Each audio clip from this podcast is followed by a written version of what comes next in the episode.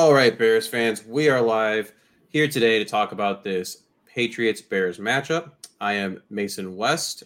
I'm a doctor of physical therapy, and on the side, I pretend I know a lot about the Bears. And I'm joined by Danny Meehan, who is a Chicago firefighter, awesome dude, a lot of good knowledge. Danny, how are you doing today? Well, you know, doing it, making it do what it do. I just, you know, stuff. Did, did you know today is actually the sports equinox? And it's actually the only the 27th time. Twenty seventh time, yeah. NFL. MLB, NHL, and NBA are all playing at the same time. Technically, there's also two MLS games. MLS games, yep. So that's a special day. Yeah. Fun, fun, fun. You know, too bad being a Chicago sports fan sucks the fun right out of it. But, you know, I digress. I'm trying to stay positive. You know, I will not be watching this Bears game. I'm actually going to be in Disney starting Saturday through next Saturday. Hence my little background here. I got you know just some fun Patriots, uh, Bears players if they were in the movie Moana. I can't watch Moana. It gives me too many feels. Honestly, I, I don't blame you. I totally see that. It's so it's great. It's a great movie. It's just very feelsy. Like I don't know what to do with all my feels. Well, you know what? What we can do is we can focus on the Bears because this gives me certain feels. And I know after last game, you and I both had some very strong feelings about what went on. What was your knee jerk reaction from the last game? Uh knee jerk. Um the O line is not just bad, it's brutal, it's horrendous, it's just it makes me want to take a rusty spoon and just kind of gouge the old eyes out. It- there's nothing redeeming about the offensive line aside from Teven Jenkins might be a dude at right guard. Um, and I don't know. Maybe you got something in Braxton Jones. I. That's about it. But there's still a long way to go when you're starting guys that are probably backups on every other team. You know what? I think you and I are very much on the same page because my knee jerk reaction was I hope Justin survives against the Patriots just because knowing what the Patriots defense can bring, they had 10 Right. pressures and sacked the Browns four times. I mean, that was a little rough. Uh, and just one thing that I also would also want to bring up with that is there's actually this good image here that that Brad Spielberger had. Shout out to Brad uh, at PFF underscore Brad. What this is going to show is how quarterbacks their EPA against man versus zone. If you look, you can't even see it on the screen with my banner here because it's so low. Way down here at the bottom, Mitchell Fields- Trubisky. yeah, he's down there even further, but a little higher than him. Justin Fields clearly just how far down he is there does not do well against man.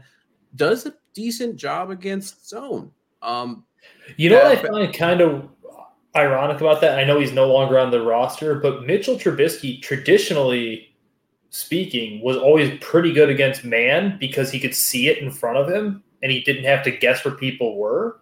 Hmm. And struggled against the zone. This actually, this chart actually surprises me, given that I expect I would expect Mitch to be down here, like with Baker Mayfield, where he struggles more with zone and less with man. But it shocks me that he's that far over.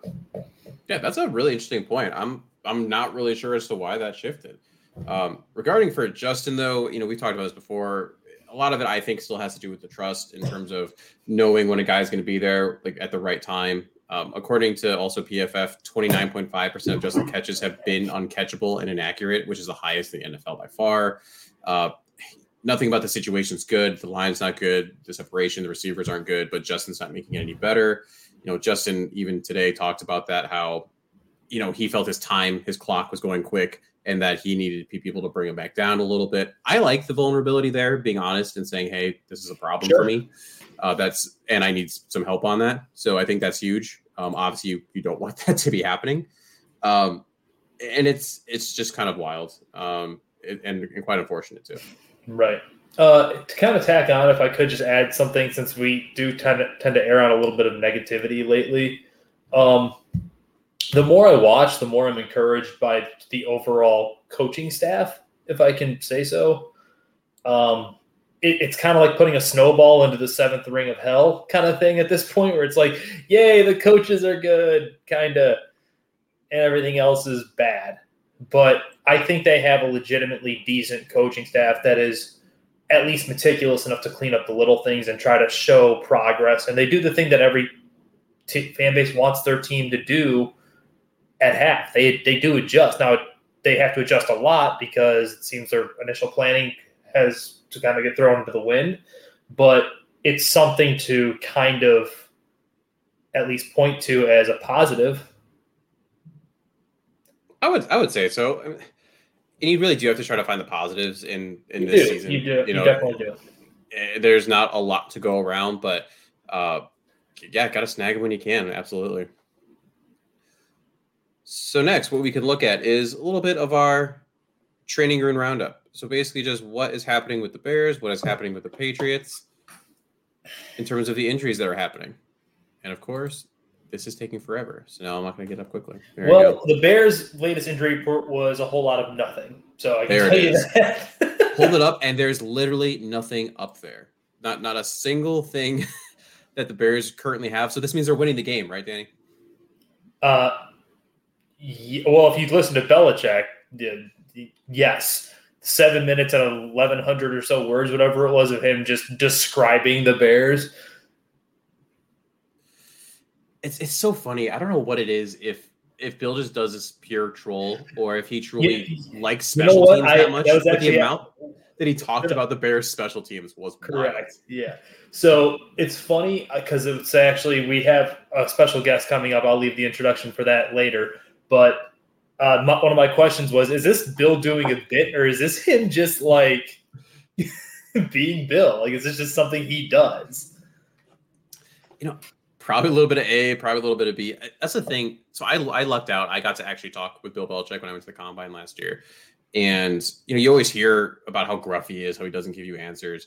We had like a full 30 minute conversation just because I just asked him about general football. And so I think if you ask him about Salute football history, football. yeah, general football, special teams, like one of those topics, he just could talk to you forever. So it's, it's, it's a little bit of both, I would think. right? So there's not anything to talk. The only thing we should mention um, about the Bears specifically would be two things. I would say a Alex Leatherwood um, is got you know activated or the window was opened up for for his mono. Um, some people have been asking why is he why couldn't he play last week or why wasn't he up for this week? A couple things. A as reports have come out, car accident that occurred. We got to keep that in mind. Um, so as of right now, I don't expect him anytime soon. Definitely because of that. But from the medical side, it's a pretty big thing. Uh, it's a pretty big thing in terms of trying to come back from mono, especially if you're a bigger dude. You already we heard that we saw that with COVID. A lot of alignment, offensive and defensive, had a hard time. Some getting back from something respiratory. It's just how the body is in general. And same thing with mono. general, It- yeah, it, it, you have a harder time coming It, back. Also worth noting, wasn't that what put Darnold out for like a good chunk of the season a few years back? Like he mm-hmm. contracted mono and he just like he, he lost like 30 pounds or something and he just couldn't like get healthy. I want to say that's what it was. I could I could be misremembering though. No, yeah, you're abs- I think you're absolutely right if I recall correctly. So it could be a couple weeks to come back from that. It could be a couple months. So I would be since they opened up that window. You know, obviously, I think there's about one more week left of that. So expect it maybe in the third week, potentially, maybe.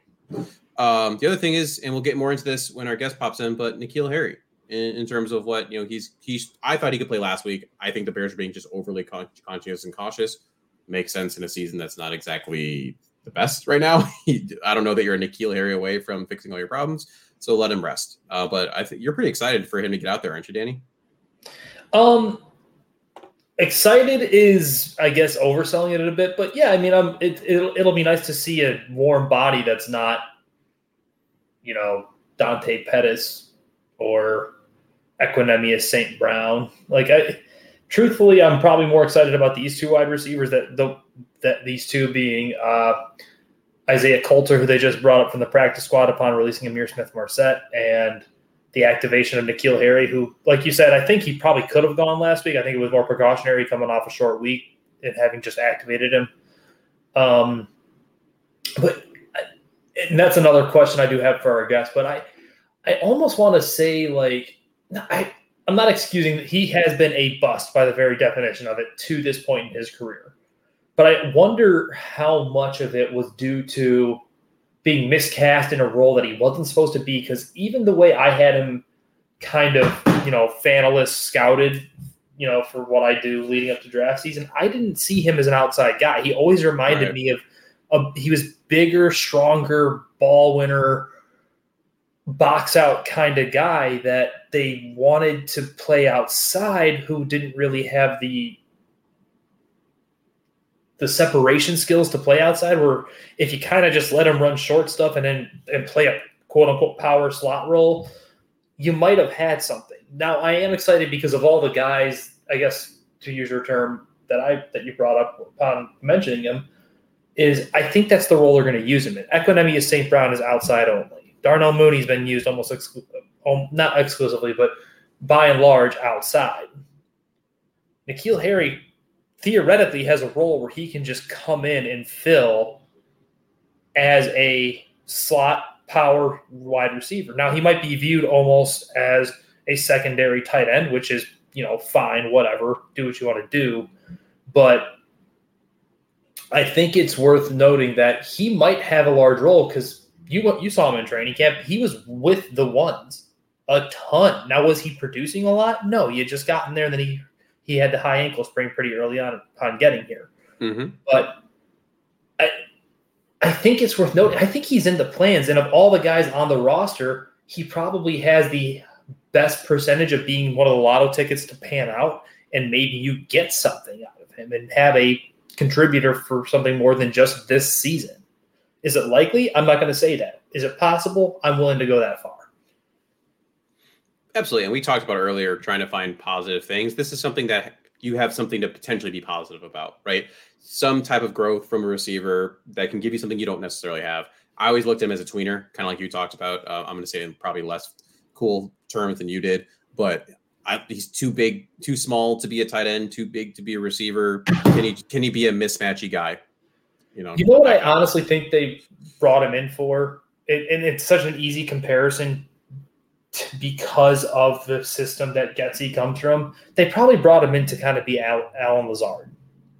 Mm, where yeah. Allen Lazard coming out of that Iowa State program was a bit too slow, too big to be a true wide receiver, a bit too big to, or a bit too small, too fast to be a true tight end. So they put him in that quote unquote the power slot role. I think that's what they're kind of envisioning.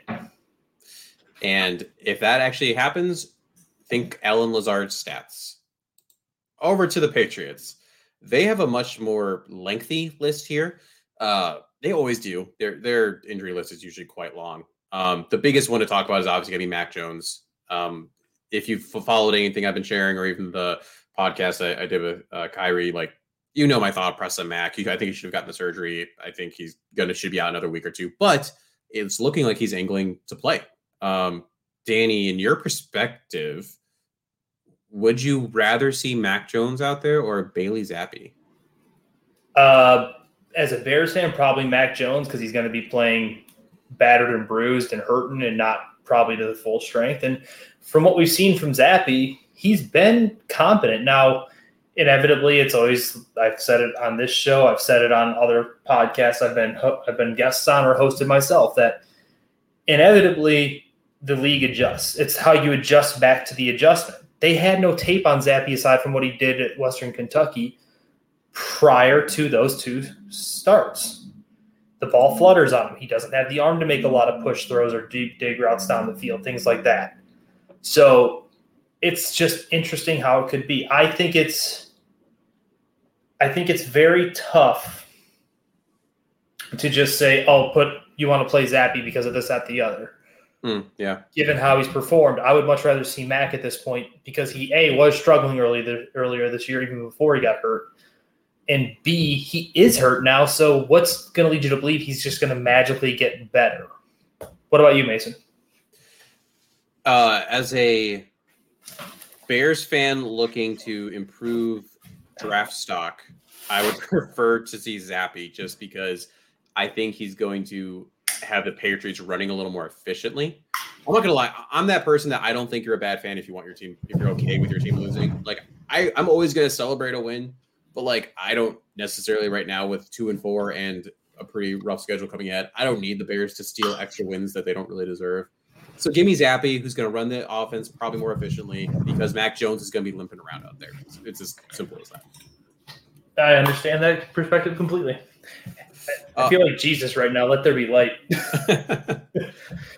and then some other notable uh, injuries: Nelson Agholor, uh, who's he just hasn't really been doing too much for the Patriots and costing him way too much money. He did not participate with hamstring. A lot of these limited participation guys, ones that are important: Jonathan Jones, cornerback with an ankle; Kendrick Bourne, toe; Isaiah Wynn, tackle with a shoulder. It's it's Thursday. I mean, this is the first you know injury report we're seeing. That's what happens with a Monday game. I expect most of those guys are probably going to be out there. And plus, the Patriots always, like I said, have a super long list and then have anyone, everyone play anyway. Absolutely. All right. now, now you guys can see me clearly. I don't know if it's a good thing or a bad thing. I think it's a great thing. Who wouldn't want oh, to see your thanks. face? Oh, thanks, bud. so we're going to move on to to be a per- perfectly honest, something brutally honest about this team and the upcoming matchup. Uh, mine it was that according to Football Outsiders DVOA, Bears had the fifth easiest schedule so far, but they had the second hardest remaining schedule. I'm going to say it again. You were two and four against the fifth easiest schedule and have the second hardest remaining. That is to be honest. One time for the one time. It is ugly. It is ugly moving forward. Yeah. Um, that's kind of similar to what I, my, I literally wrote down on my handy dandy notepad here. Um, but to be per- perfectly honest, um, it's going to get a hell of a lot worse before it starts getting better, Bears fans. It's not. There's not a random player coming through those doors who's going to magically change your fortunes. Now you might, as I've alluded to on Twitter, as I've said on here, you might get a small wide receiver trade. I know you and I have differing opinions on that, but that's something we might see. We might see them move off of players like Robert Quinn. Maybe there's a Roquan Smith trade in the cards. We don't know quite yet. Um, there's what two weeks left till the trading deadline, right? We're in week seven. I think it's in week nine. I believe so. So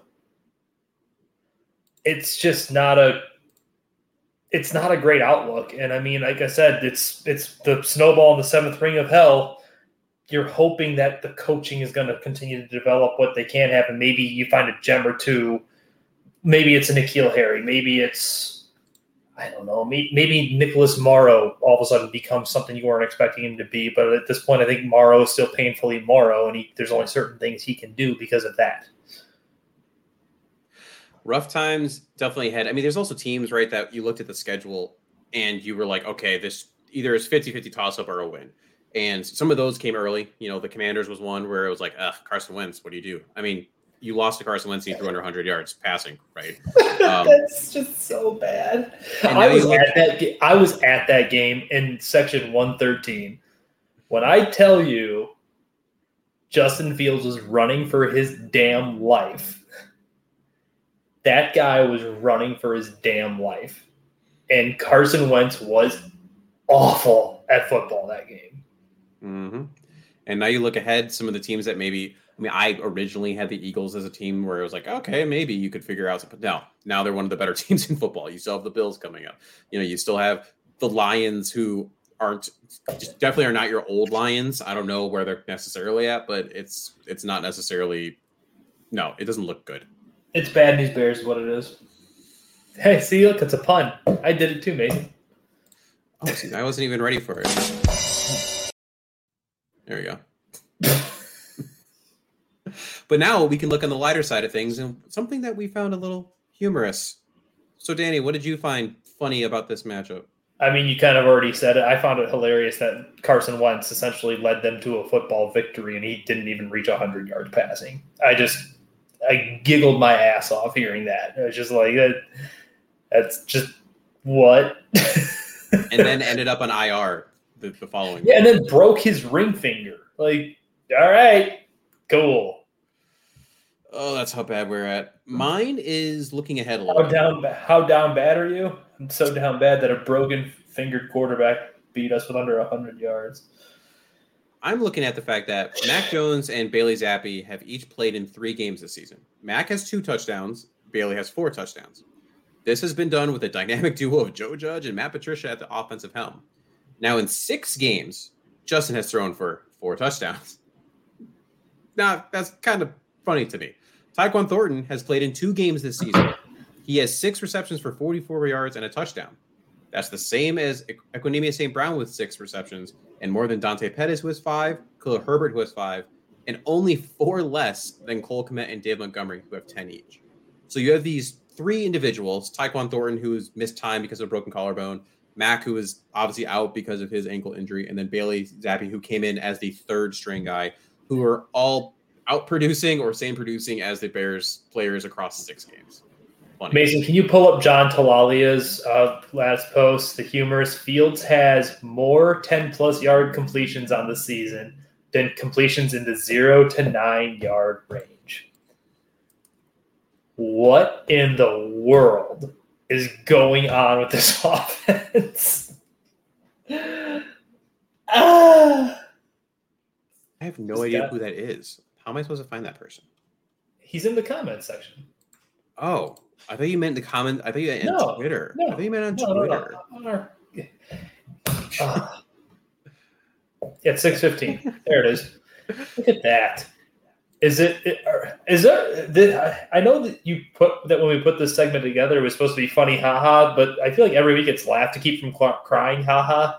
Like there's no good that's coming of this segment right now, other than I'm sad all the time it's it's Pagliacci, the, the this crying clown every single time. It, you know, we God going back now we're going back. We're getting off the rails, but week one, like just I know it was a monsoon, and I know you had all this crazy stuff going on, but there was at least something to hold your hat on. You you had think, little things that were kind of cool, kind of funny. We are running out of all those things very very quickly. Well, and I don't think anyone expected to get this expected it to get this bad this fast. Oh, right, exactly. I mean, especially again, beginning of the season, fifth fifth easiest schedule. You expected to beat one of those teams, one, but no. But in the the part that's most frustrating is, and this is how you know the coaching staff is doing and executing their game plan to some extent. They're not getting their doors blown off. They're they should they could have and probably should have won the Viking game. They could have and probably should have won the commander game. So instead of two and four, you're talking about four and two, right? Mm-hmm. So it's like you're at this weird middle ground of this. This is where you can tell you lack talent. The game plan is kind of working. Justin, for all the issues he's showing, is growing in spite of everything. And, and we'll talk about this more later in the show because I've got a whole gang of thoughts on that too. But it's like it's so painfully obvious how talent deficient this team is. And I, we've said it on each of the other shows we've recorded. More than a quarter of the Bears' salary cap is dedicated to guys who aren't even on this roster because they punted on this season. What did we want this to look like? That's, that's a good question. Um, I know I can say I was hoping for Deshaun Watson mini. I was hoping for when he came out and like they lost, and they usually lost decently bad, but he showed mm-hmm. growth, he showed production. But now keep in mind too, and that was so different, you know. And I see that obviously now, now having clouded eyes of the you know drinking the Bears Gatorade in, in summer, you know, you don't have a DeAndre Hopkins you're throwing to, and even the other rest of their weapons were solid. You don't even have a Will Fuller. You don't even have a Will Fuller who I know a lot of people keep talking about how Will Fuller should be someone that people call and all this jazz. Now it's different, but at least back then he at least was good. He was solid. Their line wasn't terrible. Their line was again solid, but like the Bears just don't have that. They just don't. They don't have the horses. And yeah, and Justin, and this is a good comment. I mean, yeah, Justin's always looking for the big play, that touchdown to check down except rarely checks it down. That's another step in his progression. I think we see the running backs get used more in the passing game. And that's a perfect example of where this is so multifactorial. I'm not giving Justin a pass. I don't think any anyone really is. Uh, most of us, I think, are just saying let's also look around at the rest of the team. All right. Do we want to move on to our next segment, the concussed corner? Yeah, why don't you take it away? What is what is something that you know either from the last game or something coming up with the next game? Uh, decision is so odd that the decision maker must be concussed. So I'm actually going to make our beloved quarterback the concussed decision maker here. Um, Justin was asked, "What plays do you want to run in the end in the red zone, close to the end zone, to score a touchdown?" Allegedly, from what we've learned, it was that play that they drew up to. Uh, I don't not James O'Shaughnessy. Who's the other backup tight end whose name I'm blanking on? Uh, Ryan Griffin. Ryan Griffin. He's open. He, he Justin knows it to his credit that you got to make that. You're an NFL quarterback. You have to make that throw. It looks like a bad decision though when the coaches are coming to you saying, "Hey, Justin, what do you want to run?" They call what you want to run, and you don't make the completion. That being said, that ball was thrown in the end zone by where I was sitting. It was not a good throw. Justin has to make that throw.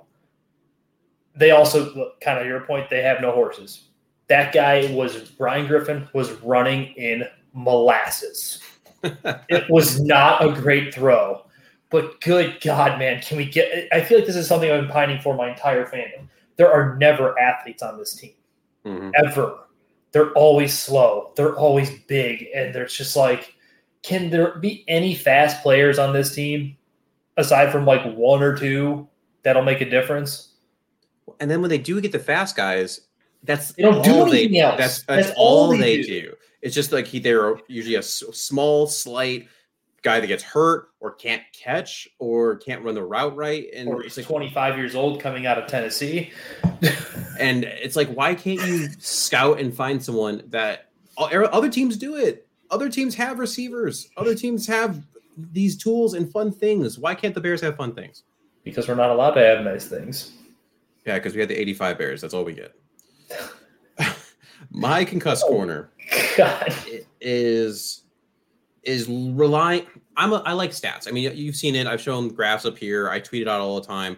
Um, Mhm. I've used, for example, um, Buckus Stats Q. He does such a good job. I love the stats he has, but they only go so far. I believe our buddy Q is tuned in tonight as well. Oh, good. Well, Q. Uh, hopefully, you know you're enjoying the, the the stuff I'm throwing at you here because, I, like I said, I do love what you do, and awesome, man. You have to be careful because these offensive line grades, for example, are pissing me off. I'm sorry. When you see anywhere that shows that the Bears are ranked second best in terms of you know win rates for the offensive line, you need to look at the tape. The tape doesn't support that. I believe it was Seth Walder who was tweeting out some of ESPN stuff. Um, he's one of the analytics guys there, The and showing how like win rate.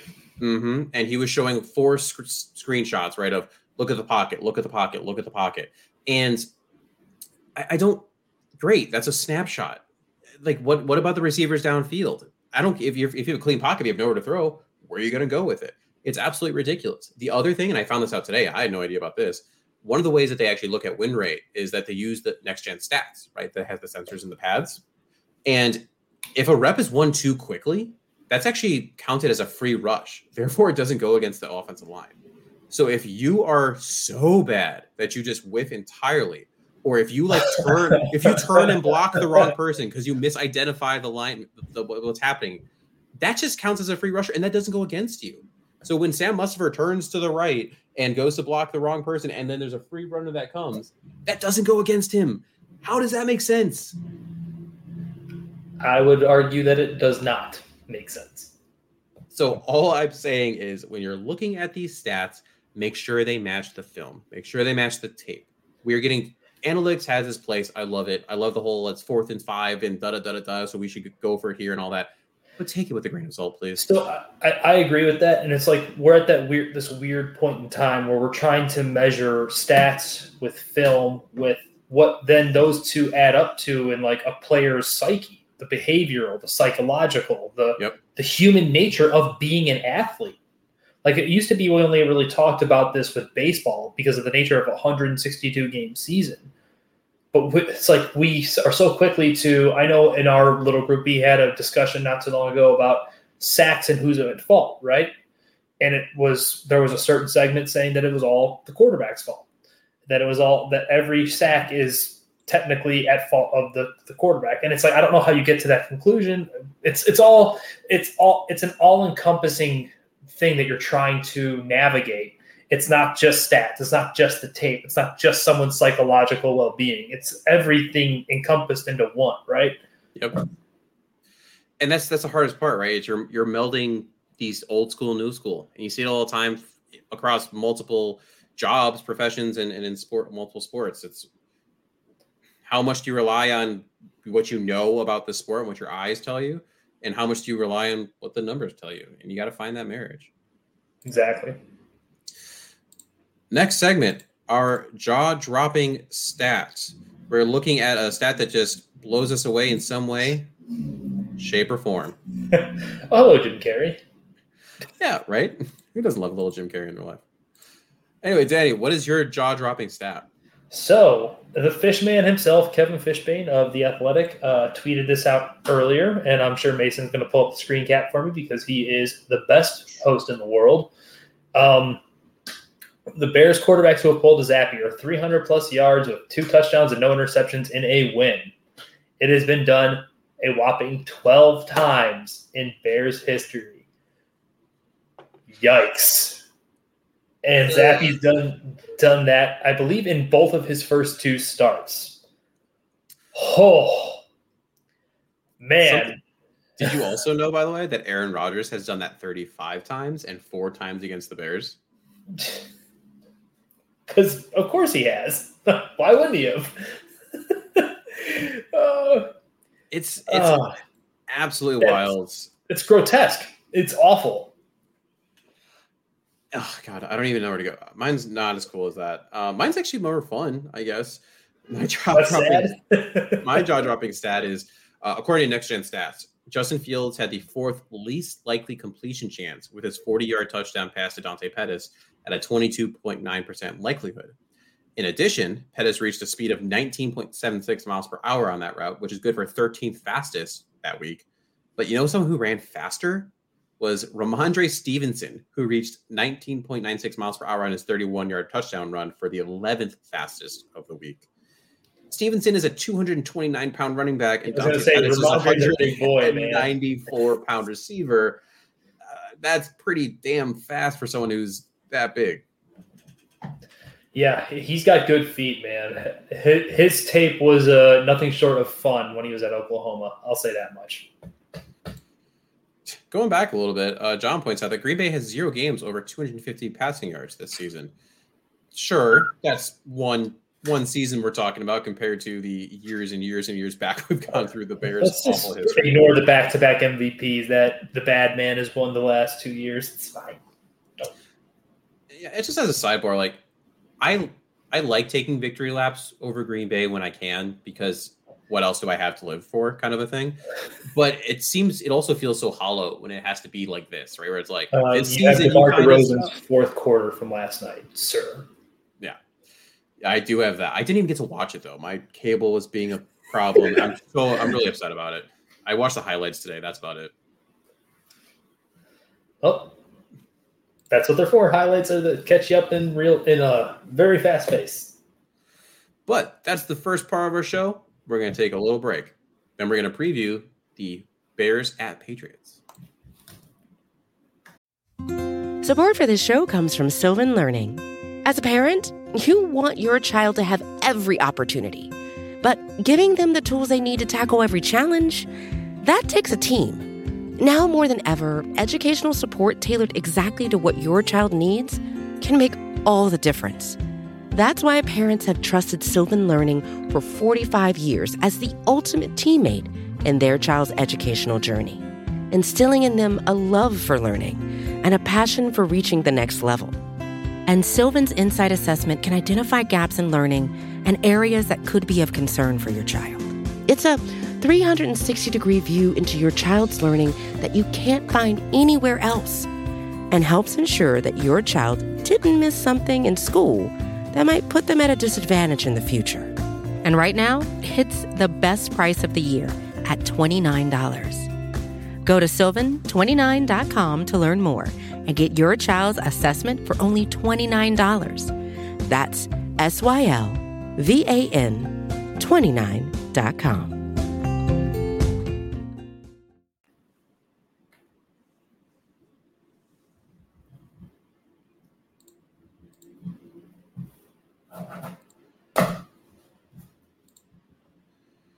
All right, and we're back. So for this section again, we like to look ahead at the specific matchup. Did you know, Danny, that last week New England head coach Bill Belichick recorded his 324th career win, including the postseason, which tied Pro Football Hall of Famer George Halas with 324, the second most wins by a head coach in NFL history. With the Patriots win against Chicago on Monday Night Football, if that were to occur, uh, which is happening 8:15 Eastern, if you care about that, Belichick would surpass all-time win list with only Pro Football Hall of Famer Don Shula Don with Shula. 347 ahead of him.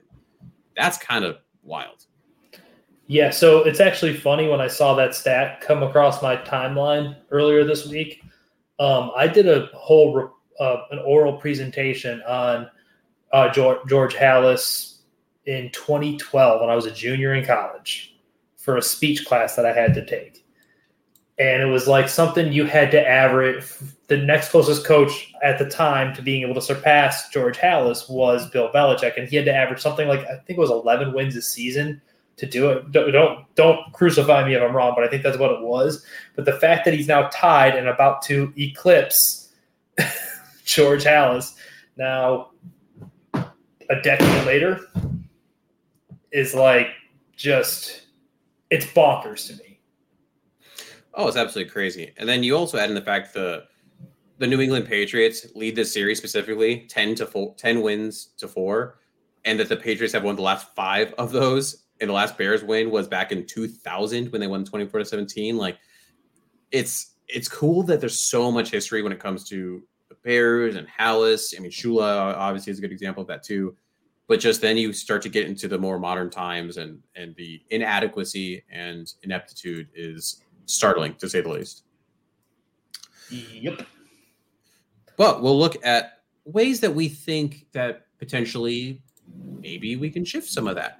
So now we're going to move into our love it, hate it, and rehabilitate it.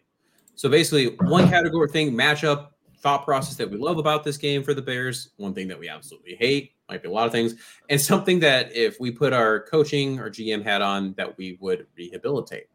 So, Danny, what is your love? Um, the matchup of Fields against Belichick's defenses. Historically, I believe Belichick just does struggle with more mobile, athletic, can kind of make chicken salad out of chicken shit uh, quarterbacks. Um, not saying that Justin has proven to be able to do that at any sustainable level to this point, but he should be able to, given that he is a very good athlete. He is showing at the NFL level to be a good, if not great, runner once he gets open for space. Um, I mean, there's not much else to love, I don't think, unless you're like starting to really like scrape and grasp at straws. But that's about the best I could come up with. And even then, it's like a double edged sword because you're asking him to create something out of nothing. And then, you know, we already talked about the offensive line. Yeah, right. That's it's kind of a yeah. You're stuck in a hard place, but we'll talk about this later when our guest pops on. But I would think you know you always Bill Belichick is so good about taking away at least your what you do best, one your best weapon. I would think he's going to do everything in his power to try to figure out why he struggled in the past up against some of those mobile quarterbacks and to take away Justin's legs. Right? We heard that with Mitch. We heard that early this season with Justin. Make him a quarterback. My love, which was again hard to come up with, uh, a chance for Teven Jenkins to continue to grow against good competition. Uh, Jacob Infante had a good tweet earlier this week. Check him out. Uh, I don't have it pulled up specifically, just look up his name. But through six games, Teven has 0.048 points earned per snap, which is third best for offensive guards, 0.015 points above average per snap, which is fourth best, and no sacks allowed and only six pressures across those six games. So for me just seeing what he can do against a Bill Belichick defense who have the horses that maybe the Bears offense doesn't have, I think it's going to be something that is going to show myself, hopefully you and, and Bears fans all over, and, and Ryan Poles, what they have in Teven Jenkins and why he's worth their time because I mean he had a rough summer in terms of how that was all handled. So to see him excelling as is is is nice. Yeah. Um I guess moving on, what do you hate then? You love that. What do you hate? I'm going to stick with the Patriots defense and just basically what I think they're going to ultimately do to, to poor Justin Fields.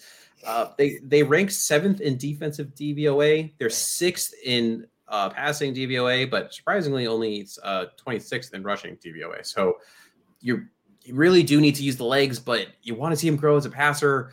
But man, I am really concerned with what this passing game is going to look like against this particular defense. What about you?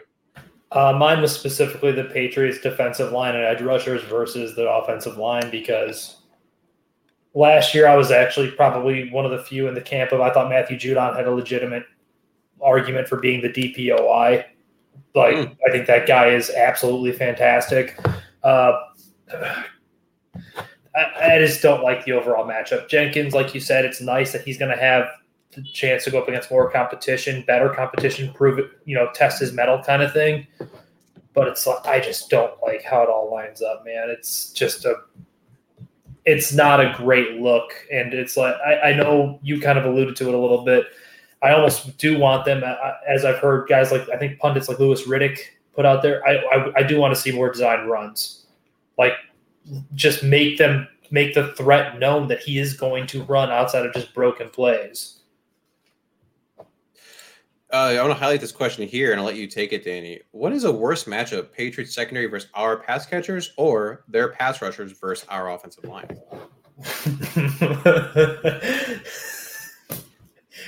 I I abstain. no, you have to choose. I uh, probably their pass rushers, just because I don't trust anyone on this offensive line, and I think I think I've brought it up before on this show. Jonathan Wood did a, a whole breakdown on fields leading into the season that inevitably concluded for Justin's uh, for Justin's processing and his um, strengths. Protection is more vital to, for him than pass catchers are. That he he wants that is better to protect him than to just surround him with weapon after weapon after weapon like he's Joe Burrow, because that's just not the way he plays. Um, I would say that's probably why, and I just don't think this offensive line is really any damn good to say the least.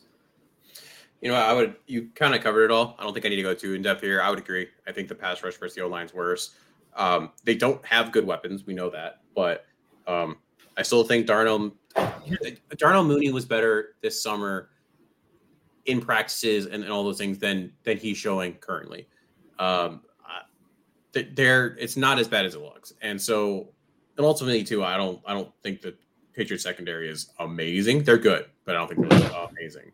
That's just my two cents. Uh, what would you rehabilitate? What would you rehabilitate? Uh, same thing as I said last show. The offensive line, you gotta. I, I don't need to see Lucas Patrick at guard. I just don't. Play him at center. Mustipher is bad. I know he's bad. I don't need to prove that he's bad. They brought Lucas Patrick here for a reason. Play him at center play Lucas or play Larry Borom at right tackle, play Teven Jenkins at right guard, continue with Braxton Jones at left tackle, and and figure out what works at left guard. I mean, you, I, I don't need any more Sam Mustipher. I would love for it to be Riley Reiff or Alex Leatherwood, but Leatherwood I don't think is near ready. Right. I don't know. I still don't know what the hell Riley Reiff is or what's going on. He was brought here on a bigger money deal, almost, you know, at at the beginning of the season, essentially and no one's is, this his ankle? Is that like what's we're not finding out? I, I don't know. I don't. There's nothing official out there by any means.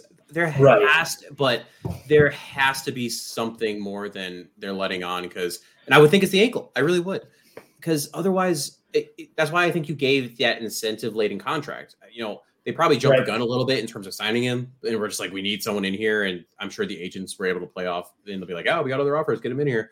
But yeah, sure. that's the only John, thing I can think of. Schofield. That's, that's yeah. the only thing I can think of. And Schofield, honestly, Schofield, and this is kind of interesting. You know, Schofield did uh, okay when Patch got hurt. He actually he did okay. Um, I still have that one play against the Chiefs burned into my memory, but that was oh, really Chris Jones play. just making him his little brother. yeah, that that's just that's what I think when I hear Schofield. I go, I go that. So, but it can't yeah, be worse than what Patrick so. did. No, and I, I just don't. I actually heard this listening to the radio earlier today while at work. It was like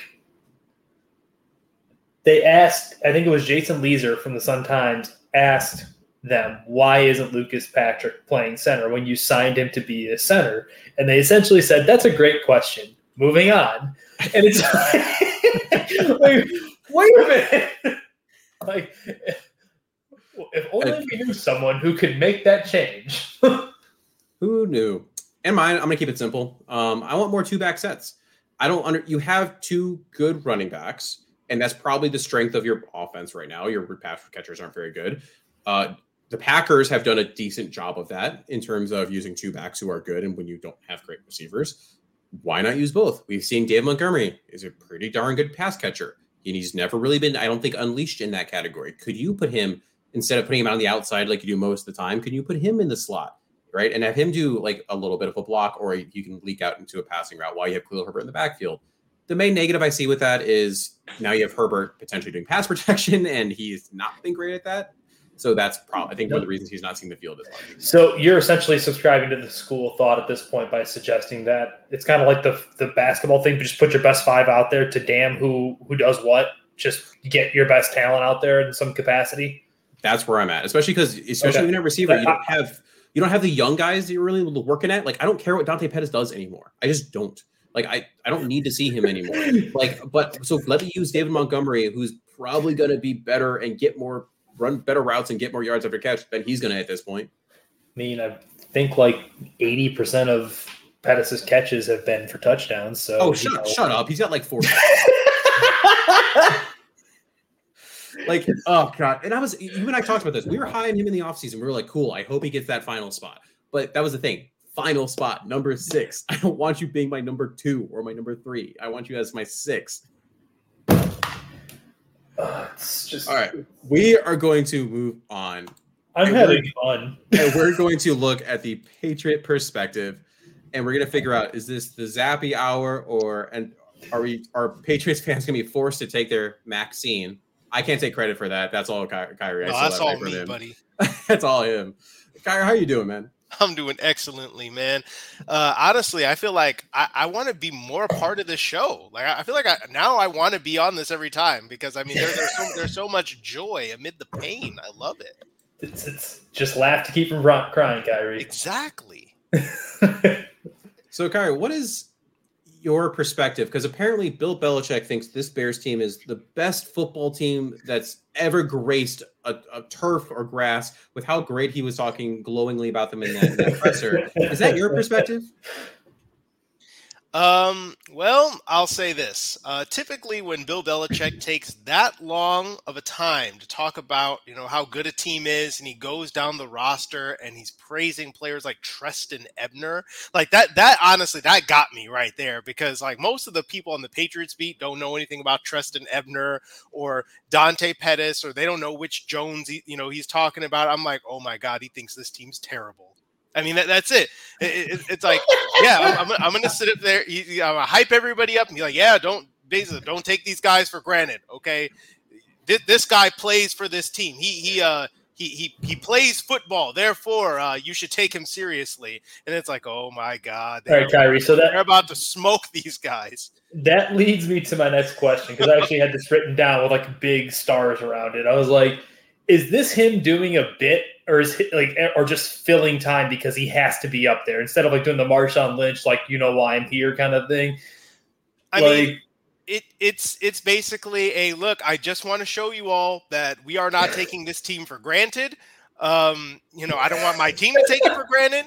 I sat up there. He's basically I watched film on these guys, and therefore I'm going to tell you I, am I'm going to tell you that I did. I want you to know how hard this was to to watch to watch Trestan Ebner. And it's like I, I don't I don't know that he said anything about the offensive line or anything. You think about that with Cleveland, right? He's like, "Oh, offensive line, one of the best that we're going to see this year," and that wasn't hyperbole at all. Didn't hear jack about the offensive line. Basically, it was, yeah, they they make big plays sometimes, which they do. Um, you know Eddie Jackson. He brought up Eddie Jackson, which I actually believe he he kind of likes Eddie Jackson. He brought up, oh yeah, we spent a lot of time with Velus Jones, which doesn't surprise me because he loves his old rookies. uh, his, his, his old, uh, you know, experienced, mature rookies for sure. Um, I, I, I do laugh about that. I, I do think that look, he he did some of the platitudes with Justin Fields that he does with everybody else. Like, yeah, he can make all the throws. You know what? He can see the field, and I'm just like, oh boy.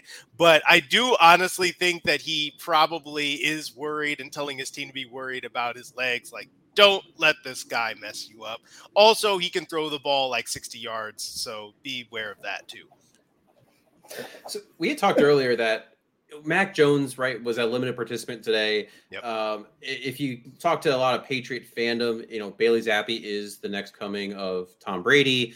It is. Is there any truth to Zappe potentially being better? Maybe not better quarterback, but a better fit for what the Patriots want to do. And are there any? There are definitely external calls for him to start, but are there any internal discussions, or is it no? This is Mac's team.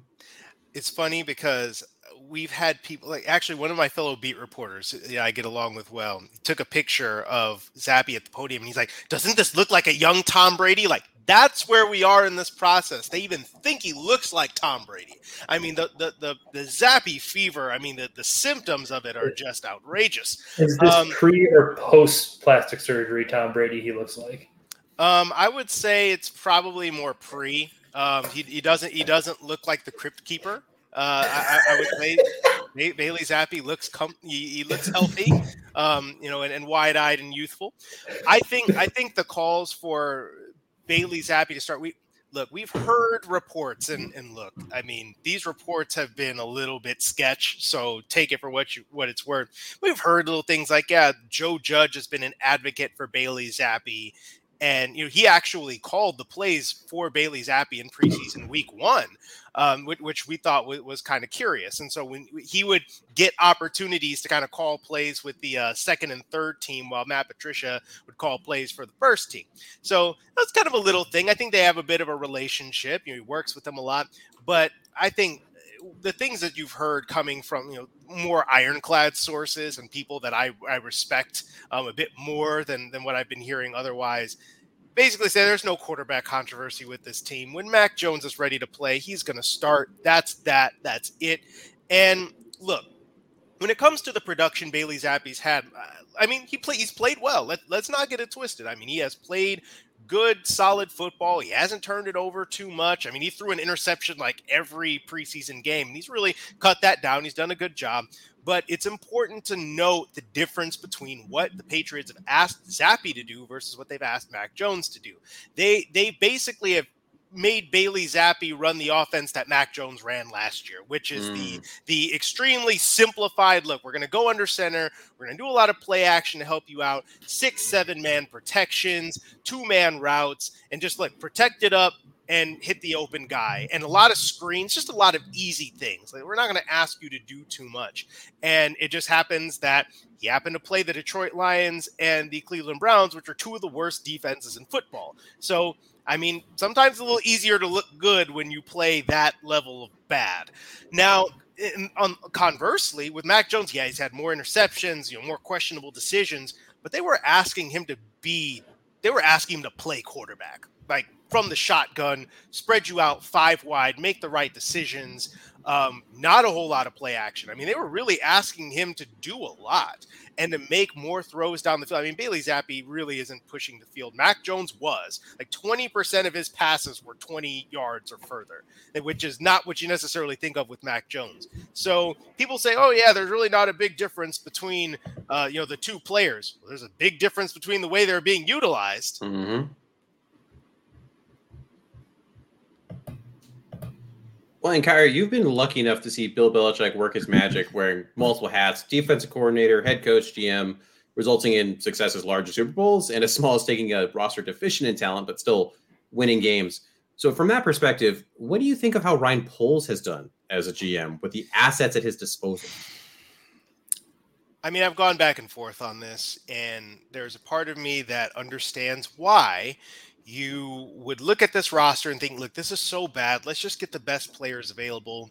And I had no problem really with, with taking a quarter a cornerback like Kyler Gordon. I thought that uh, he was somebody I would have found really interesting on the New England Patriots, actually. And I thought that the fact that they opted to not take a cornerback in the first round might have suggested they were eyeing somebody like him in the second round. And obviously, that didn't end up working out. Um, that hmm. said, I, I, think I'm starting to, to look at this team and say they they didn't do enough. They didn't do enough for Justin Fields. I mean, I'm watching somebody like Tyquan Thornton, who I've heard from from interesting people that that I, I trust with this that are kind of national insiders that the Bears really uh-huh. liked Tyquan Thornton and, and that he might have even been their wide receiver one, which tells you that they probably weren't looking to take one until a little bit later, maybe in like you know round two or three or, or what have you.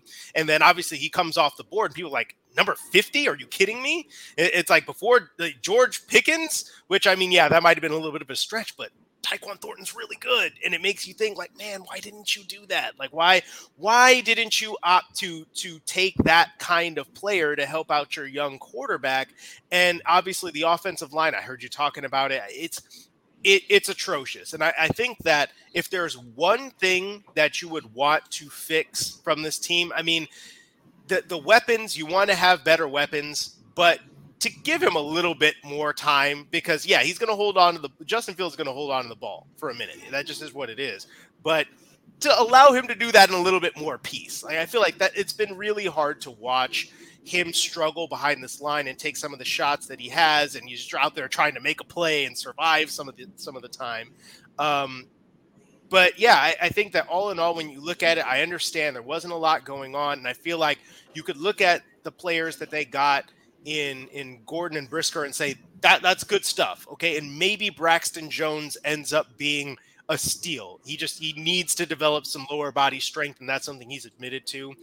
But it's just hard to look at the Bears situation and, and, and what Ryan Poles did right now, uh, you know, to, up to this point, and and think he did enough for for Justin Fields. It makes you wonder were they basically, and this is my theory, that they were basically saying, look, we're going to have a bad team this year. We're not going to be able to fill all the holes.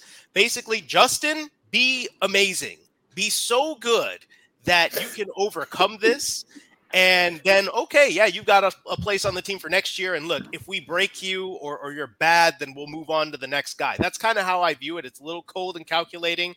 And, and it really is asking it's a bit unfair to Justin Fields to be completely honest with you, but that that's the way it is. It, it's hard to look at what they've done and say they've been fair to Justin Fields. Right. So, Khari, you kind of touched a little bit on Fields and him needing more time, and I already kind of addressed that earlier in the show. Um, you are probably more familiar with the, I guess, the big acquisition this offseason for the Bears receiving corps in N'Keal Harry. Um, I kind of touched on him earlier in the show, thinking he, admitting he's been a quote unquote bust to this point in his career. Oh, yeah.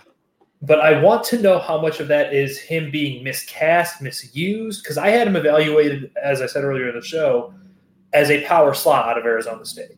I know my opinion means next to nothing, but I do this fairly regularly, and I've learned some things along the way, and I just think that maybe he was being misused, and he might have it some, even if it's a minimal chance of maybe reprising some of that talent that had him go 32nd overall to the Patriots versus just being washed out of the league after this year. So was he miscast, misused, or did Brady just hate him? Kind of thing. Well, I think some of it was Brady hated him. I mean, drop a pass and basically Brady's like, "Yeah, I'm not throwing it to you anymore. I don't got time for this." And I also wonder if some of it was, you know, Josh McDaniels demands a lot from his wide receivers, and they have to make so many adjustments, so many reads in in this offense, and and and I I wonder if that was just a little bit much and they were trying to force him to be something um, that that he wasn't. I mean if we're also going to be honest i mean even in college watching him he just he doesn't get open on the outside. He's not fast enough. He's not quick enough. He's not fast enough. He doesn't run good enough routes.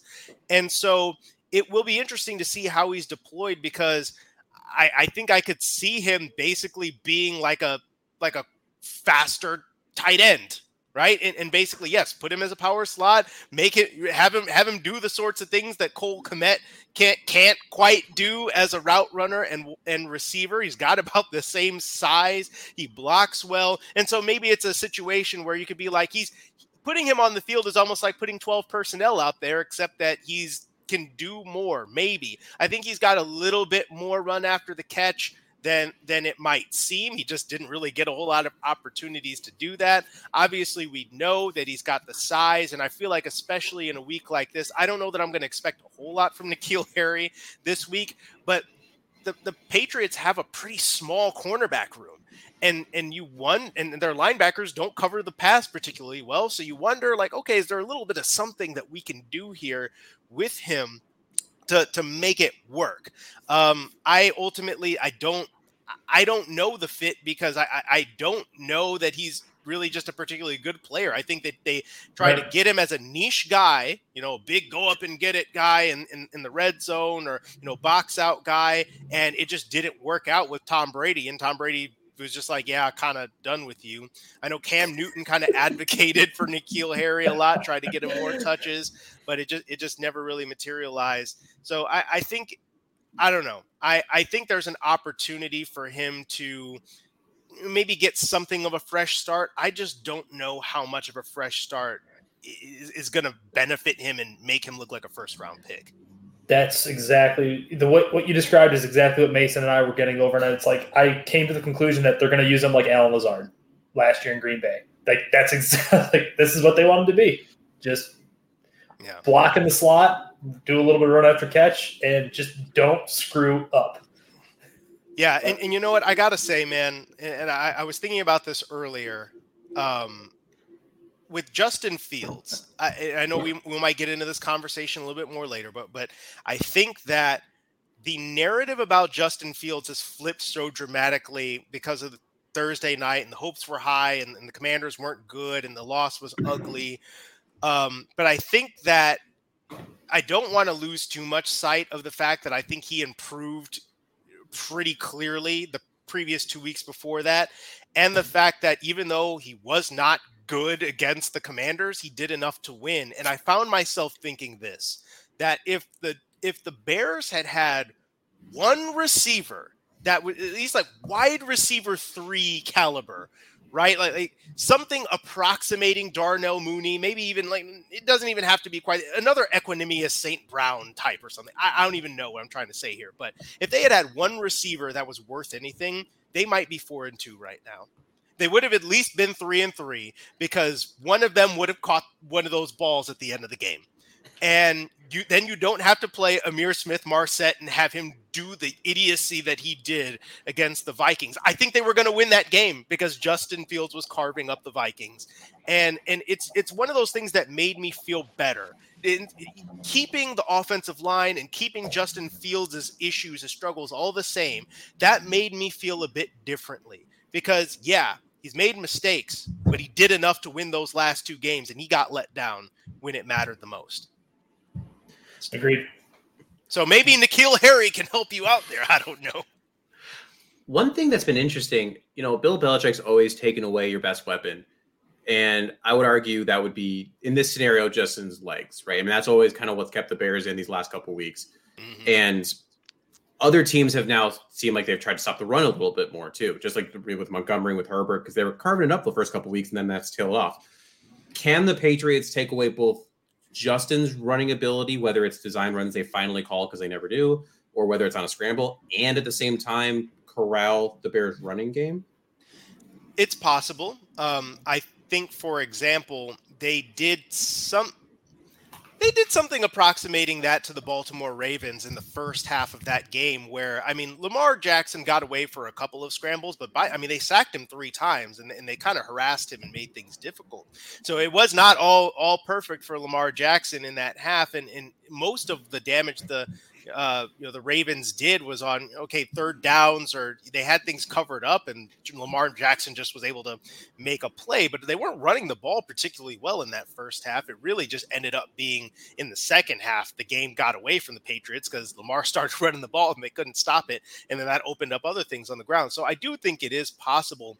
Here's the thing though, if you're talking about Justin's legs, right, from a scrambling perspective, that means your edge defenders have to maintain discipline. And that's something the Patriots edge defenders haven't always done that well this year. So I think that's going to be a big point for them. But then does it make you hesitant? Does it make you not be as aggressive and, and, and kind of uh, try to mirror him or slow down and try to try to kind of catch him? And does that allow him to beat you anyway? I think that's going to be interesting.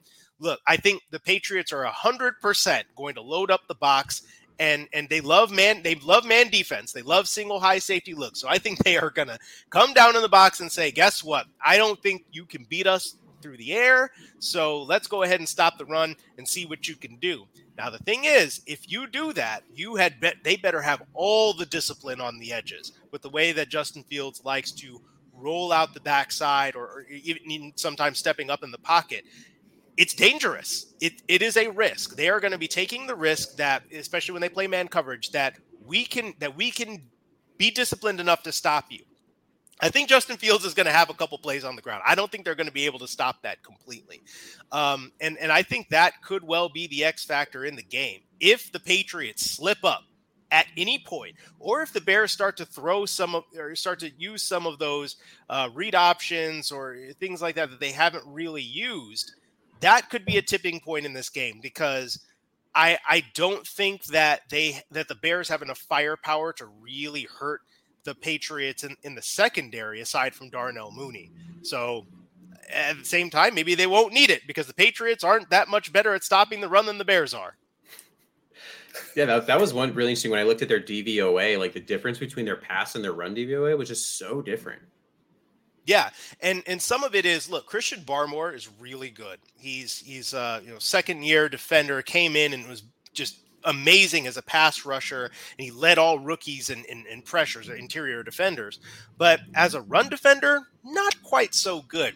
And the other issue is lawrence guy who's probably their best run defender on the interior he's been kind of in and out of the lineup a little bit he's one of their more important cogs. And davon godchaux he's good um, but they, they can get moved from time to time.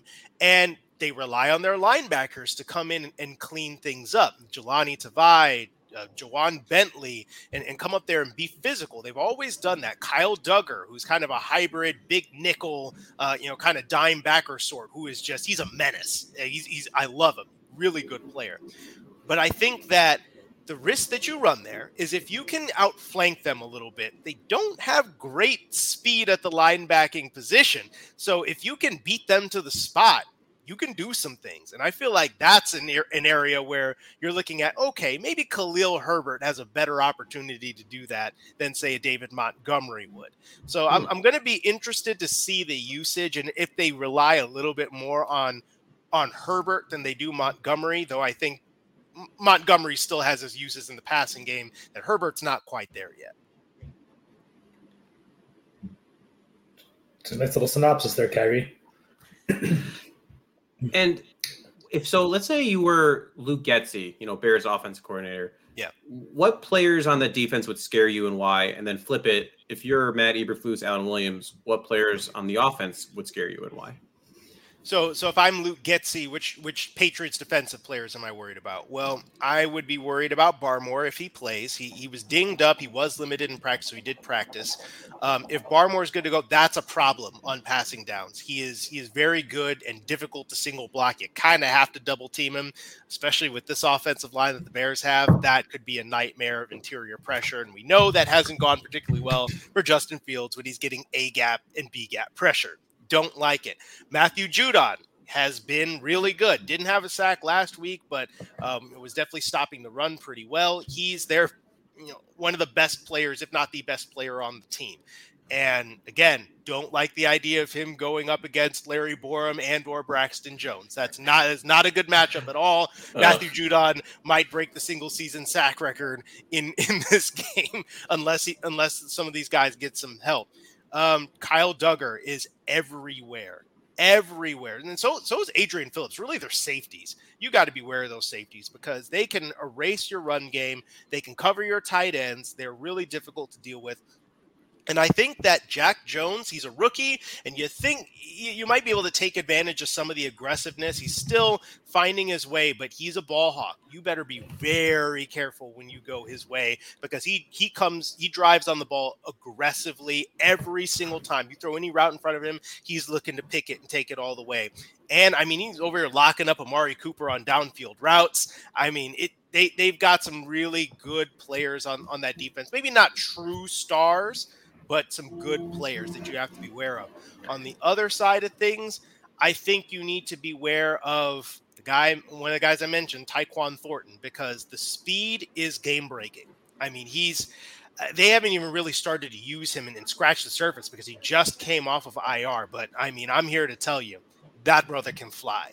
Like he's he's he's very very perilous.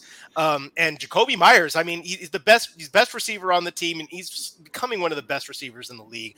I don't think that I mean, Jaylon Johnson, I, I, would be really interested to see how much he might cover Jakobi Meyers because I don't know that they have anybody else who could possibly cover Jakobi Meyers one on one. And then you mm, got yeah. your running backs, Rhamondre Stevenson. I mean, guy's so guy, much fun. I love Rhamondre. He's, he's, he's really good, and he's only getting better in a three down role. You're probably not tackling him one on one.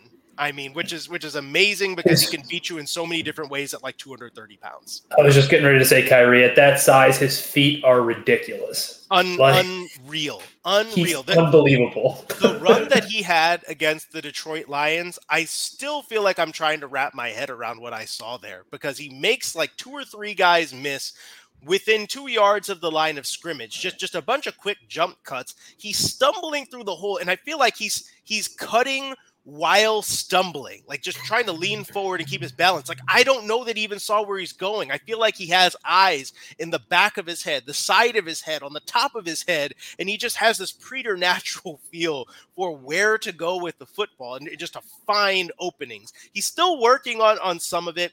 In, in terms of just like getting downhill and you know he'll miss a hole every now and again but just when he's got open space it's there's no there's no one on the Patriots that does anything like what he's doing. And honestly, I don't think there's anybody on the Bears that does anything he does either. Um, I guess to kind of maybe come close to wrapping up the questions, uh, you kind of alluded to the emergence of what you believe to be Tyquan Thornton to be. Does that make maybe for the, I guess, the greedy portion of me wanting to see Justin Fields play with not bums interesting and they could potentially go back to the Patriots well, does that maybe make Jakobi Meyers available, or to a lesser extent, maybe Kendrick Bourne, who has some familiarity within the quote unquote outside zone Shanahan system, having been with uh, Little Shanny out there in San Francisco? Like, do you see them maybe moving off one of them, or is this are they just like we're here, we're just going to ride it out for the season, and then we'll do with it what we may?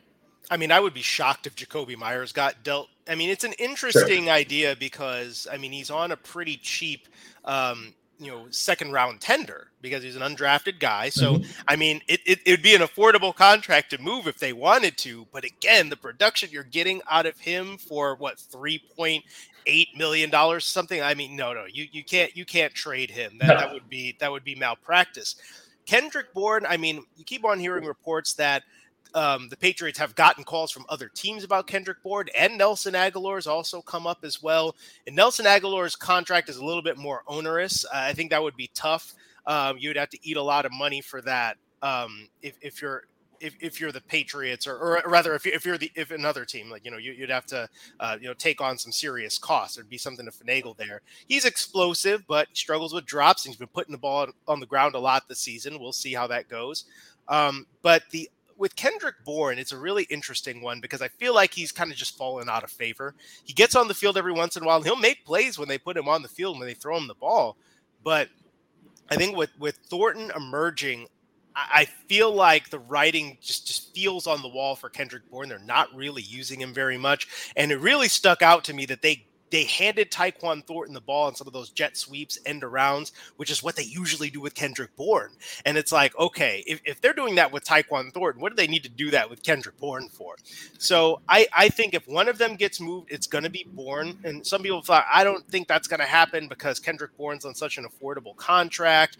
And, you know, th- for multiple years too, right? He's got one more year following yeah, this season. Yeah, I, I yeah. believe so. But the, again, the thing is, if you're not going to use him, if he's, again, fallen out of favor right. with this offense, offensive staff, and I, I think a team, a wide receiver needy team, might eventually give you something that that you might want for Kendrick Bourne, whether it's a you know like a fifth round pick or something like that. I feel like a fifth round pick for next year more useful than than what you're actually using Kendrick Bourne for right now. So I I feel like Kendrick Bourne is probably going to get moved, and I think he would he would help the Bears. There's no question about it. I've got a lightly used Cole Kmet for them. well, they don't. I don't think they've got any any use for Cole Kmet over there, um, because they've already got they've already got two tight ends that they like a lot more than that, and he would just be taking up space. Well, that's all he does here anyway. So you know, big space eater, well, or uh, or, fall, or on the ground, just laying. Oh, also, also on the ground. Yes, well, uh, not not catching the football. Just on the ground at all points. Well, we're going to move on to our superlative section. Khari, why don't you stick around and give us some of your rapid fire answers on these? I'd appreciate it. Let's do it. All right. So we got our X factor, right? What? And we're going to do all for the Bears and their opponents. Uh, what? It, this is a really high quality. There's no gimmicks here. So, uh, Danny, why don't you go first? What's your X factor for the Bears? Fields, sure. is there another answer? Like I, I've gone Velus Jones twice, and he's dropped the punt twice, so I can't even say it anymore. So it's, it's your fault then. Is it, it is my yes. fault. It, it, it is your fault that Velus Jones never fielded punts, and the Bears made him do that, and he sucks at Got, it. Going back to the real quick, Khari, when he brought up Velus Jones, like yeah, we did a lot of work on him, and this, that, the other. It's like, well, you don't got to worry about him because he's going to drop the football. It's fine. Yeah, yeah. I mean, like, okay, Bill. What about, what about you? What would your X factor be? Again, I, I, I said I said this before. I'm kind of oscillating on this because I feel like really the the only actual well, actually, you know what? No, I'm gonna go with a different one because I uh, this one I've had it's Eddie Jackson because I think that the I, I think the Patriots haven't faced a safety like that in quite a while. He's he's he's a true ball hawk, and I feel like it would have maybe made more of of an impact if it were Bailey Zappe that he were going against because I feel like his greenness might have shown a little bit, maybe given uh, uh, Eddie Jackson some opportunities. But Mac Jones being back, I mean, maybe he'll tone it down and not take as many shots down the field. I mean, we'll, we'll see. Maybe he'll play a little bit more Zappe like and not take too many chances. But if he's putting the football down the field, that's going to give Eddie Jackson some opportunities. And every once in a while, you know, uh, the, the throw that stands out to me is the one against Buffalo in the wild card game where Mac Jones tries to put it out there and, and Micah Hyde comes swooping out of nowhere and picks it off. It's like, Eddie Jackson can make that play. And I feel like his impact in the run game as well, the way he's been run mm-hmm. blitzing, coming down into the box. And, and I, I feel like that perhaps could be the difference. If Eddie Jackson can come up with even one takeaway. I mean, he's been whether it's interceptions or forced fumbles. I mean, he's mm-hmm. been really around the he's football. very good this year. And and Bill Belichick brought him up as somebody who's always around the football. So I, I think that could be interesting. My my backup there, aside from Justin Fields just being able to pull something completely out of his ass, is maybe again, as I mentioned, having one other receiver that can sort of catch the ball or do something useful every once in a while. Maybe N'Keal Harry revenge game becomes something that actually matters. He's got the game circled on his calendar. It's going to be some juice there, guys. I don't know. I'm trying. I'm trying to humor it. He's in his basement, just squatting out 405, getting ready to run someone over. Well, his brother's about to sprain his other ankle and be unavailable. You better chill out on that. you know what? My X factor. I'm going to kind of piggyback off both of y'all a little bit. Um, I'm going to say for me, it's time to throw for Justin um, 3.03 seconds, which is the second slowest, only behind Zach Wilson. But you have Lamar Jackson, who's the third slowest at 3.02, and he makes it work. So yeah. you know, there's there's got to be a middle ground where it's like, can we can we get the ball out faster, but can we also do some stuff that allows this time to throw to work. I mean, right now Lamar Jackson isn't working with like stellar wide receivers. Bateman's out. It's he just got the best tight end in football, Mason. That's yeah, all it's got. Mark Andrews and everyone else. But can you? hey, you got N'Keal Harry. Right, right, wide receiver to tight end convert. Hey, yeah, there, there we go. That that's gonna that's go. gonna be it. the, the, the new the new Lamar Jackson to Mark Andrews. And the other part, again, I'm gonna now I'm gonna parlay off of what what Khari said is Darnell Mooney he has right now a negative 0.6 yards after catch above expectation, which is awful. He's got a 51.52 catch percent, which is 10th worst. He has to change it up. I mean, he had a couple highlight plays, the one, you know, Odell like snag, but other than that, it's it's been really disappointing. And a wide receiver one makes that touchdown catch at the end of the Commanders game. Again, I don't care that they won or lost, you make that catch. Yep, yep. No, that Absolutely. that that is a if you are a number one wide receiver, you make that catch, and and I think that again, as I mentioned, Justin Fields could have played better, but he got let down. He got let down by the guy he trusts the most. I'm gonna say this though. The the guy that I trust the most on the Patriots beat for X's and O's, that would be Evan Lazar, Patriots.com. If you're if you're checking this out, Evan, you're the goods. You know it. I mean, he, he knows it. Um, but he talked about it with me in, in the locker room yesterday, as a matter of fact, where it was it's like, yeah, I don't know that the Patriots have anybody that can cover Darnell Mooney one on one. And that kind of piqued my interest because look, in theory, I can see that because I mean he's quick, he he can he can run routes and, and here's the thing i knew darnell mooney was fast but the way that he blows by guys and even when they have cushion on him I, I found to be a little bit revelatory on some of these deep balls. It's like, man, they, they've got like a 10 yard cushion on him and he's still running by him. I, I'm like, okay, I like that. But look, he's he's gotta he's gotta win. He's gotta win matchups. And look, Belichick Belichick mentioned him specifically, which tells me mm-hmm. that he's going to try to take away Darnell Mooney when when it's time to do that and make anybody else beat him besides Darnell Mooney. But if you're gonna play man to man and you're gonna you're gonna do single high safety, there are going to be opportunities there, whether it's against Jonathan Jones, who I think Jonathan Jones is their best speed corner, their most veteran cornerback. I mean, he's probably got the best chance to do it. But if you see Darnell Mooney on Jack Jones, look, Jack Jones is a playmaker, but I feel like you still take Darnell Mooney in that matchup. So th- if there's ever been a time for Darnell Mooney to play like a wide receiver one, or even a wide receiver two, for goodness sake, now is the time. Well, and for the Patriots, my X factor, I'm going to keep it simple. We talked about it a lot. Keeping Justin Fields contained. If they do that, then they're going to win this game. Justin leads the league amongst QBs in yards after contact for quarterback rushes. If you don't have that, I don't know what the heck the Bears are doing. Danny, what you got? Um, I kind of want to say Rhamondre, but I think I'm going to move over to Judon. I Khari missed it earlier when I said that I had I was probably one of the few that thought he was arguably the DPOY last year, and he's not really slowed down to begin this year. He's a just a bat out of hell, and I just he's have a really bad. I just I have nightmares of just Larry Borom just being put in a spin cycle and being turned all the way which way around, just trying to keep up with this guy, and he's it's a it's gonna be a bad time uh, he he's a game wrecker, man. Like no one, I don't think anyone saw this coming when he left Baltimore because he's kind of on and off the field. And then last year he just like had a coming out party. He is oh, yeah. just he's just absolutely a problem. Yeah. So I guess he's the Patriots X factor in my world.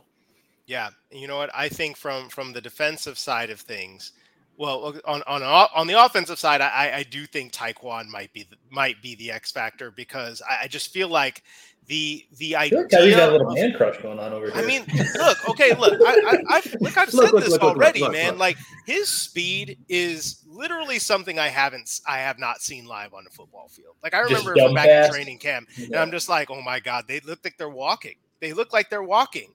They're like they're not even trying to catch up, except that they're trying as hard as they possibly can. And he's just like, I'm jogging now uh, like jogging past you can't do anything about it. But but the reason I say it, it's not just about the fact that I really really like this guy.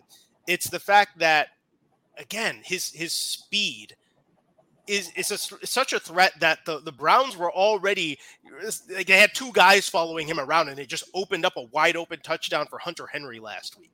It's like he's already getting that kind of attention.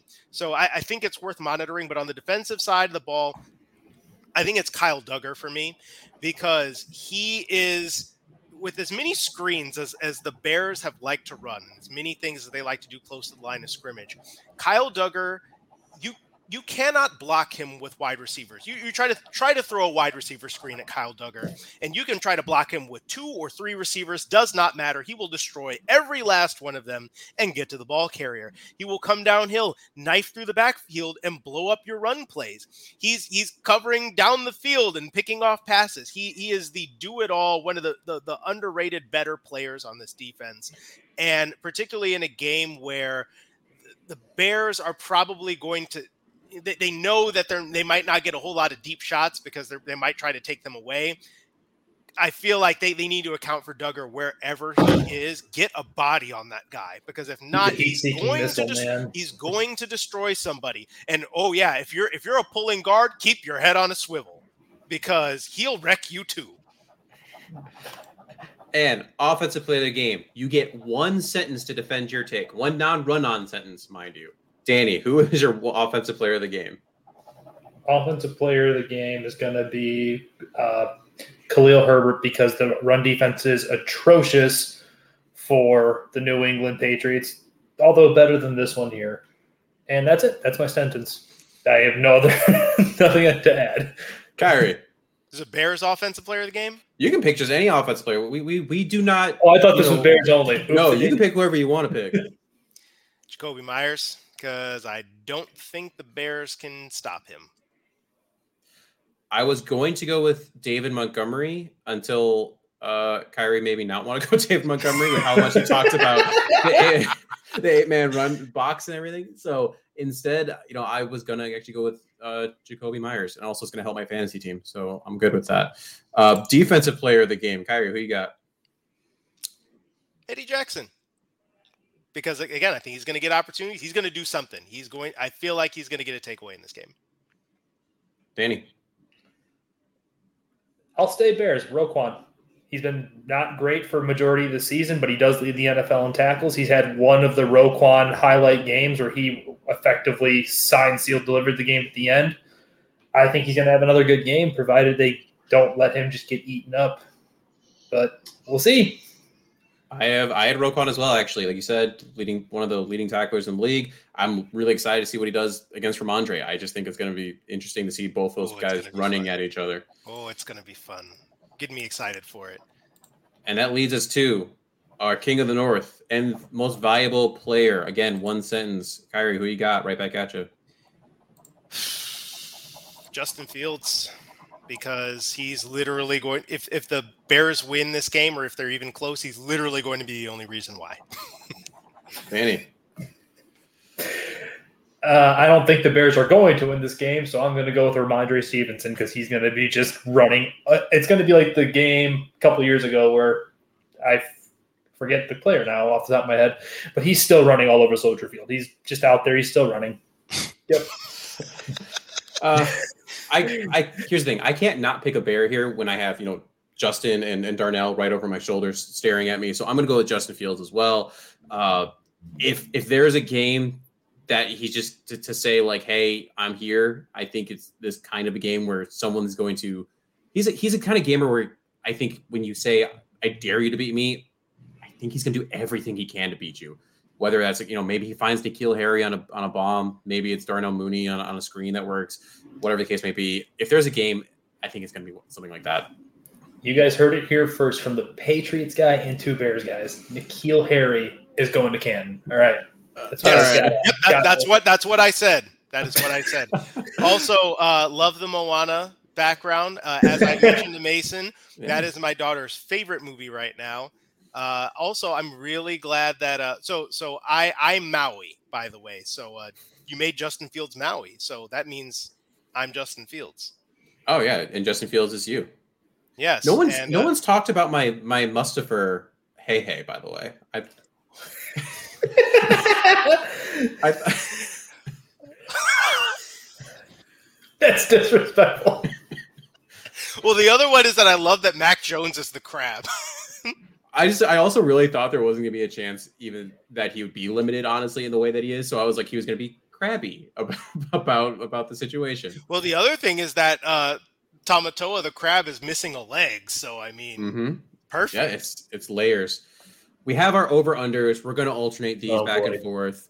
Let's start with uh Danny. This will work. Yeah, fifty Awesome. rushing yards for Justin Fields. Over. Why? He's gonna break one big one that's like 50 on its own. And not be called back on a hold. That'd be great. And no, because Ihmir Smith-Marsette isn't here to do that. So the salt is real. Uh, Khari, man, I'm I, I don't even want to talk about it. Ugh. sixty receiving yards for Tyquan Thornton. Under. Why? The Um, man I- crush. Come on. I, I think it's just there are so many targets to spread it around to, and Jakobi Meyers is the lead dog. Um, but just because he doesn't get 60 yards doesn't mean he's not going to do something in this game. Yeah, he's gonna get 100 yards rushing. Exactly. Uh, All on jet Danny. I think I asked this one to you before, and it definitely didn't hit. um, over under 0.5 touchdowns for Darnell Mooney. Push. That's not even possible. um, he's gonna score and they're gonna call it back, so they're gonna give. Hey, love it. Love it. No, uh, I'll. You know what? I, I, I'll try to be optimist because I've been Mr. Pessimist on the show. Uh, over. He's going to catch. If they want to stand a chance at winning, and Justin is what I think he is, which is Himothy. Um, you got to eventually throw a touchdown to your number one receiver, right? Right. Should have had one last week. Well, if you want touchdowns, throw it to nothing but Dante Pettis. All right. All, all he does. All he does. touchdowns. All he does. He's, he is No, literally all he does. He doesn't catch the ball otherwise, though. Uh, that that should have applied at the end of the game too. So uh, Uh, Khari, six catches, Jakobi Meyers. over. Over. Because he's had in his last four games four, seven, nine, four. over. Especially now that Mac Jones is back. Mac Yeah, Mac Jones find find something you love in life m- as much as Mac Jones loves targeting Jakobi Meyers. I've already found that Cole Kmet in the grass. Boom. the Kismet. Uh, Danny, over under 70 passer rating for Bailey Zappe or Mac Jones, whichever one plays. Over. This Yeah? defense is bad. 70 passer rating? Are we talking about like the traditional or like the QBR one, which I don't really quite understand from ESPN? Well, Uh, look, hey, hey, what I will say though is that the Bears have pretty good pass defense stats. Like They do. don't They don't give up a whole lot to wide receivers or anything like that. So I don't know. All you need to know about passer rating is at the time Chad, Chad Pennington retired, he was the leader, leader in all time passer rating, Khari. It's not about making great plays, it's about being efficient. don't screw up. And then uh, last over under before I move on to our, one of our final topics, uh, we have 0.5 mentions of the phase phrase QB controversy during the broadcast. Oh hell. We're gonna, You've just upset our guest. I hope you're you happy. said you said 0.5? 0.5. You realize that's going to be done within like it, it might last 0.5 minutes. So, over under 30 seconds, Khari. Oh, oh, oh, that that's actually a good one. Okay, so wait, wait, is it is it from the time that the broadcast starts, or, or or- okay, from from Ooh. from the time that they get rid of the intro? That's like, oh yeah, like I'm blah blah blah blah. Yeah, the Patriots or whatever, like had a quarterback. You know what? Ooh, nah, I'm gonna go over. I'm gonna go. Over. okay. After all that, over. All I'm right, those- indecisive. Okay. Those, were our over unders. Uh, the You're next best at this. segment of our show is bear down or patriotic pounding. So, Yeah. Khari, you don't know this. What we basically do is we we take uh, one player from the Bears, one player from the Patriots, and say like, who would you rather have? And usually the scenario changes. Uh, we're gonna alternate this back and forth. We'll start with Danny for the first one. Um, This scenario is to win you a game. Hmm. Who would you rather have? And will it be a again? Will you bear down or will you take?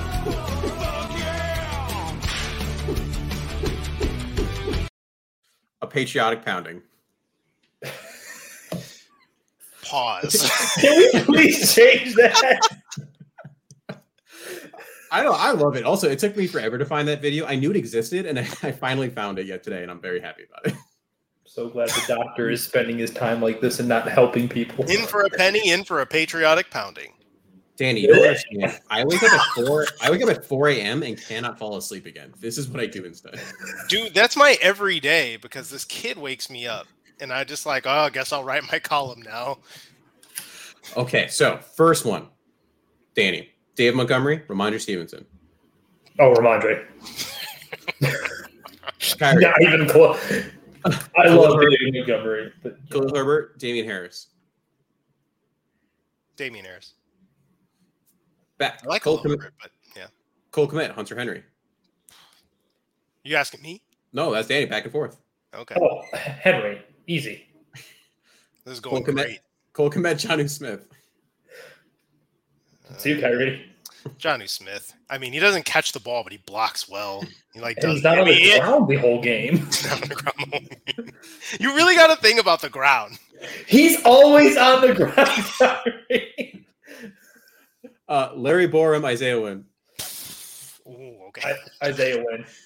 I don't There's not a lot it's- of good. There's not a lot of good choices here. What do you want from me? No, no, But- that, that that that one's a tough one actually. And, and as I, I just saw somebody, uh, Is it more like Isaiah- apparently Isaiah Wynn has scrubbed all mentions of the Patriots from his IG. So Oh, guess he's coming to Chicago. boy. Gonna play left guard next to Lucas Patrick.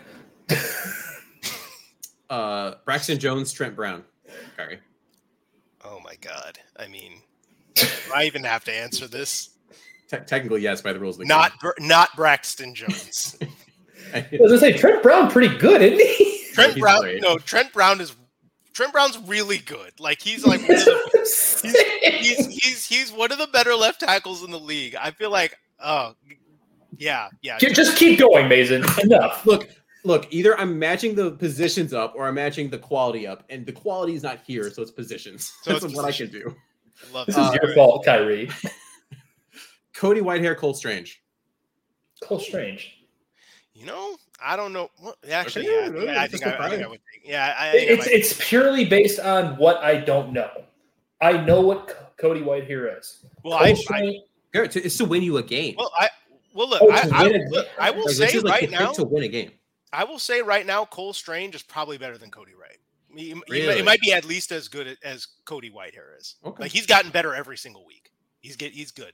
He's good. I mean, I good. we, everyone thought it was a pretty strange pick when they took him, but Ha! I love that you did that with.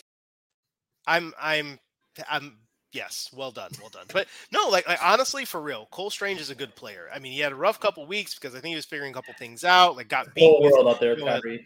he, he- you know, he, he got beat with a couple of you know of games up front, and you know blitzers being added late, and, and you know, he missed an assignment. But he's a weapon, man, as as a puller on outside zones. The way he reach blocks, like Cody Whitehair can't move like that. I, I feel like at this point, watching Cole Strange, I would put Cole Strange as my left guard instead of Cody Whitehair. technically this next one was supposed to be for you, Khari, but I know your answer, so we'll go to Danny instead. Darnell Mooney or Tyquan Thornton. Darnell still more I would well-rounded take player. Darnell. I would take Darnell right now too. Really? Okay, I just thought the bromance was real. I mean, I mean, it is. I'm just saying, and Ty- Tyquan's a rookie. You're He's putting the- finding you're- his way, but but I mean, Darnell is proven. So You're putting the brothers that can fly against each other. He's in a catch twenty-two there. Yeah, yeah. Um, so we'll go back to Khari. So we got uh Bourne or Velus Jones. I mean, born just because So Bayless excited. Jones has literally not done anything. Danny, uh Equanimeous or DeVante Parker? Oh my God, DeVante Parker, hundred times out of hundred. Mm-hmm. Is, is this real? what do you want me to do? um, and then Khari, Justin Fields or Mac Jones Justin To win. Fields, to win you a game. Justin Fields. Because look, I'm gonna t- I'm gonna tell you this. I'm gonna tell you this. Mac Jones has been a better quarterback this far in his career. But if you're literally like, if the chips are down and and you just desperately need somebody to make a play to win you a game, I know Justin Fields has the trump card and just the straight up. You know what? I can just straight up be better than you. So I'm taking Justin Fields because look, I haven't really seen Matt Jones win a game like that. Hmm. And this little bonus section, I went to the practice squads because you know our team's all about the future at this point. You get to pick two. Pick two of these four players. You both get to do it. Danny will go first. God. Lil Jordan Humphrey, Lynn Bowden, Reggie Robertson, Chase Allen. Uh, Lil Jordan Humphrey.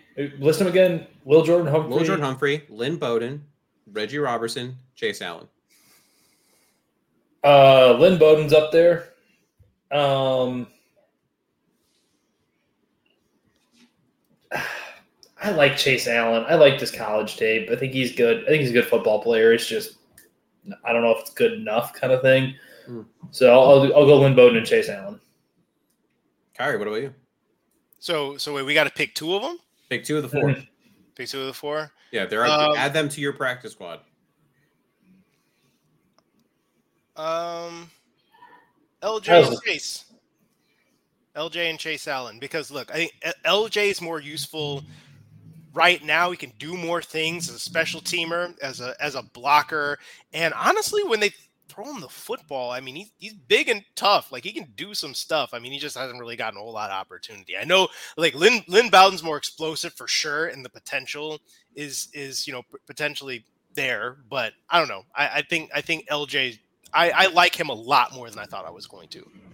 Hmm, okay. I really like Lynn Bowden, and I'm like I'm thinking from a Bears perspective of if I have crappy weapons, I might as well just get guys that if I put the ball in their hands, maybe something happens. I don't know.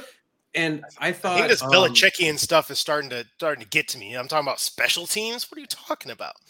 I think it was EJ Snyder that had tweeted out. He did a nice little thread on what he would do at this point to just try to do something with the Bears yeah. and try to improve him. And he was talking about practice squad, like snagging guys, whether it yeah. was, you know, offensive line, whether it was weapons. And again, you're telling me like a Lynn Bowden couldn't do more, if not the same, not the same, if not more in this offense than a Dante Pettis is doing for us right and now. Uh, than uh, than a Isaiah Coulter who just got brought up, which I mean, to be fair, he just got here again, you know, but go there's just some good guys on practice squads that probably aren't getting used. That's all I'm gonna say on that. This is true facts. Um, defense, run through it real quick. Danny, Trevis Gipson, Matthew Judon. Oh, Judon. uh, Dominique Robinson, D- Deatrich Wise. Deatrich Wise. Justin Jones, Davon Godchaux. Oh, Justin Jones. Uh, Roquan Smith, Ja'Whaun Bentley. I mean, definitely Roquan. Kyle Dugger, Jaquan Brisker. Oh. At this point, Kyle Dugger. Jaquan Brisker's been been caught up on play action a lot this year. Jonathan Jones, Jaylon Johnson.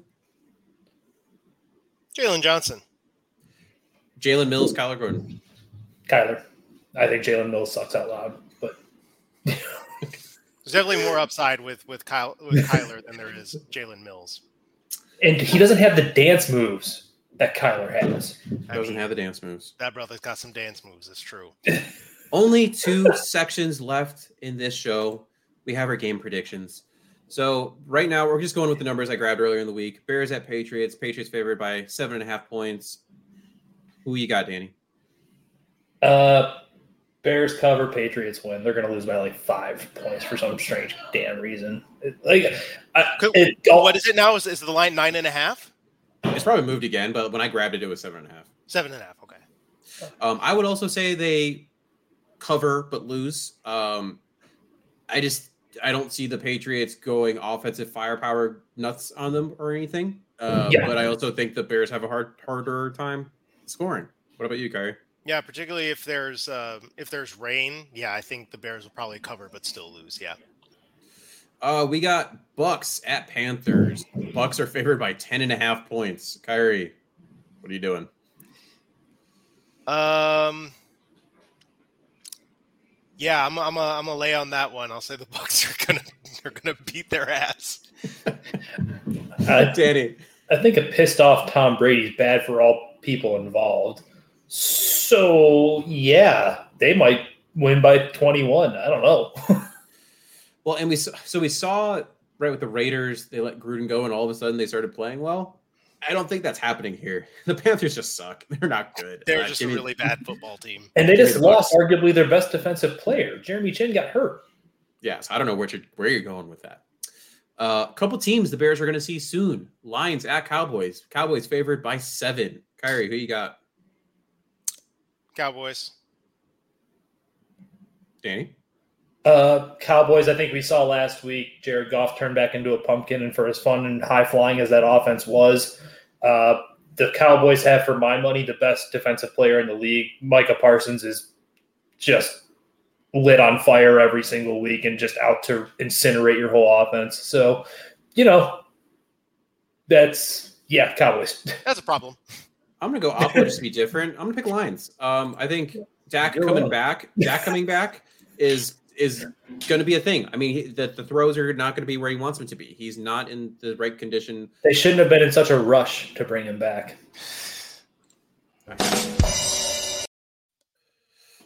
I just have to do it.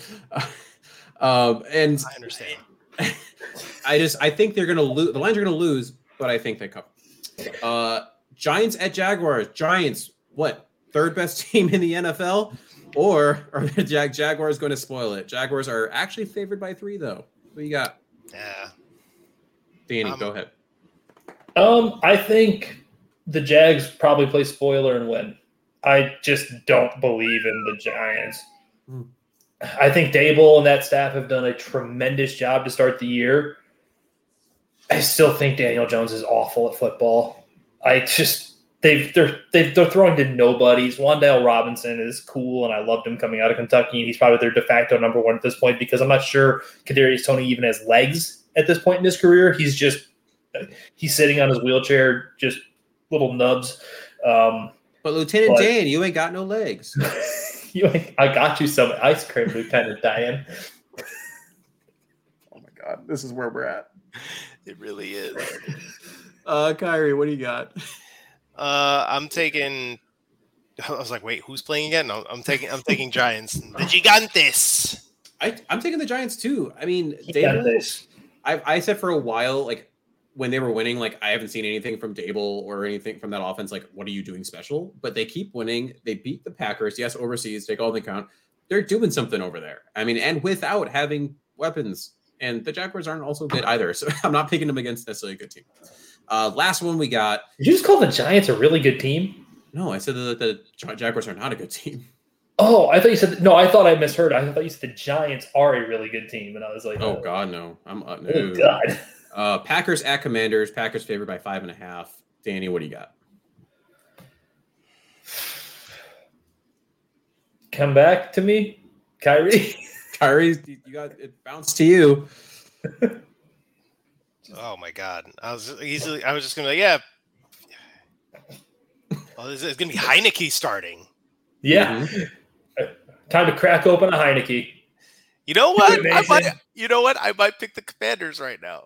That's what I, I was gonna pick. I might. guys. I might. I the- might take. I I might take the the Commanders to because because here's the other thing. I mean, the Commanders front four. They're gonna be up here sitting on Aaron Rodgers. Like, I mean, and and Taylor Heinicke, who literally just doesn't care. He's just out here chucking. I mean, I was gonna say, is there any more backup in the league? Any backup in the league that gives less of an F than Taylor Heinicke? not one not a not a not a single one but the, but the other thing is like look the packers are low-key bad Mhm. i i, I, I, it's I not just low feel key like, anymore. They're just bad. yeah and look the commanders aren't good either obviously they also suck but i mean i think the packers got some fucking problems wait am i allowed to say it no okay Yes, you're allowed Yeah, to say it. it's- all right i said it anyway anyway they got some problems Look, Heinicke's out here like I'm supposed to be a biology Well, teacher right now. I don't. I don't care. problems. And the fact that you know, again, the Packers are struggling. I think, and if anything, they're just gonna go bombs away. Terry McLaurin is just never used. He should be used. You know, Brian Robinson has been decent actually coming back after being shot multiple times in the leg. So their run game is hitting man, again. man. Uh, on Antonio Gibson is catching balls out of the backfield. Give me, give me the Commanders.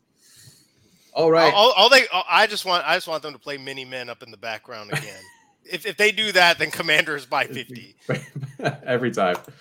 Our last segment, a coccyx and bull story. Now, something unbelievable, something that is So ridiculous. This is our bold Love it. prediction section.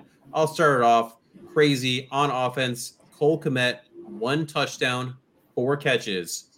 Bold prediction for him. And four yards on all those catches total. on on defense, I think the Bears hold whatever Patriots quarterback plays to a QBR below 60. All right, I guess I'll go then. Uh, Go for it. defensively, Kyler gets his first career interception. Yay! He's think Kyler's Kyler's been playing better. He's getting better. Um, he has been better. Uh, if I'm picking the Bears to cover, which I am, Justin for 300 total yards and two touchdowns. And that is old. I am I am here to stir the proverbial pot. Khari, what you got? And they don't have to be Bears related, of course. They could be Patriots. No, they don't. They don't. N'Keal Harry's going to get a touchdown catch. Yay!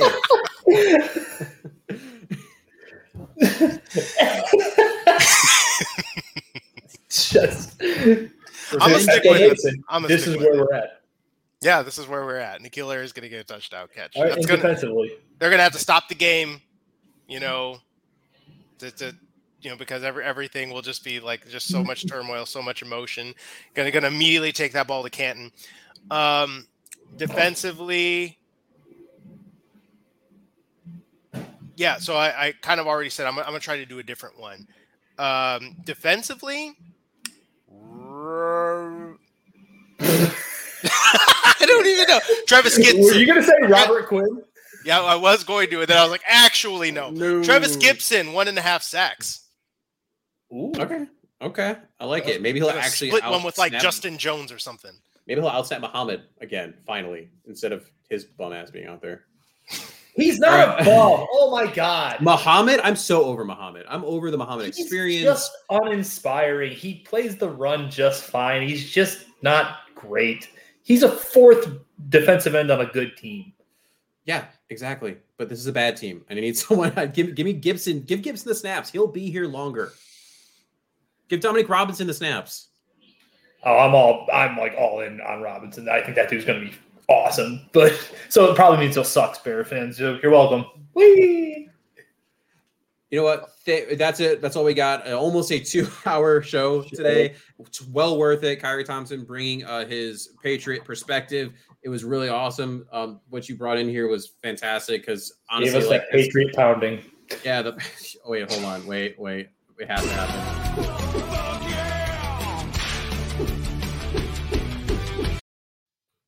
Khari, where where can people find you uh, if they need to get some more information and figure out more Patriots, more Patriots stuff and, and Bears? And you do talk Bears even uh, in here as well. Yes, I do. Yes, I do. Because um, you know, quite unfortunately, that was the you know the, the land of my birth, and therefore I am tethered to the Chicago Bears until I die. Um, I can be found at KD Thompson five. You will find me again regularly tweeting about the New England Patriots because that's my job. The Chicago Bears are my unfortunate passion, or, or rather, my unfortunate hobby that I cannot quit. And I uh, talk about the Patriots on the First and Foxborough podcast. Check it out, stream it, download it on the free Odyssey app and wherever you get your podcasts. You you can find uh, one Mason West's work on there, and you might actually find some pieces of this episode on there if I if I have the uh, the wherewithal, the the patience to to cut it down, which. I mean, I might I might be cutting off a little bit more than I can chew right there. Uh, but you know what? Uh, yeah, check check it out. There's a lot of Bears content on there this week. Talk with David Haugh be talking with uh, you know just a bunch of people from from back. Really nice guy. Yeah, no, good good stuff. I had a great time this week. Made it so much more fun than all the other weeks. Even though I'm not going to have fun getting home at like three in the morning from a horrible, what could be a horrible football game on Monday night. Oh God, uh, Danny, anything before we sign out? No, man. Thanks for joining us, Khari. yes, sir. All right, everyone, have a good rest of your evening. Hopefully, that Cardinal Saints game is not disgusting. Uh, oh, it is. down. Bear down, Chicago. Peace.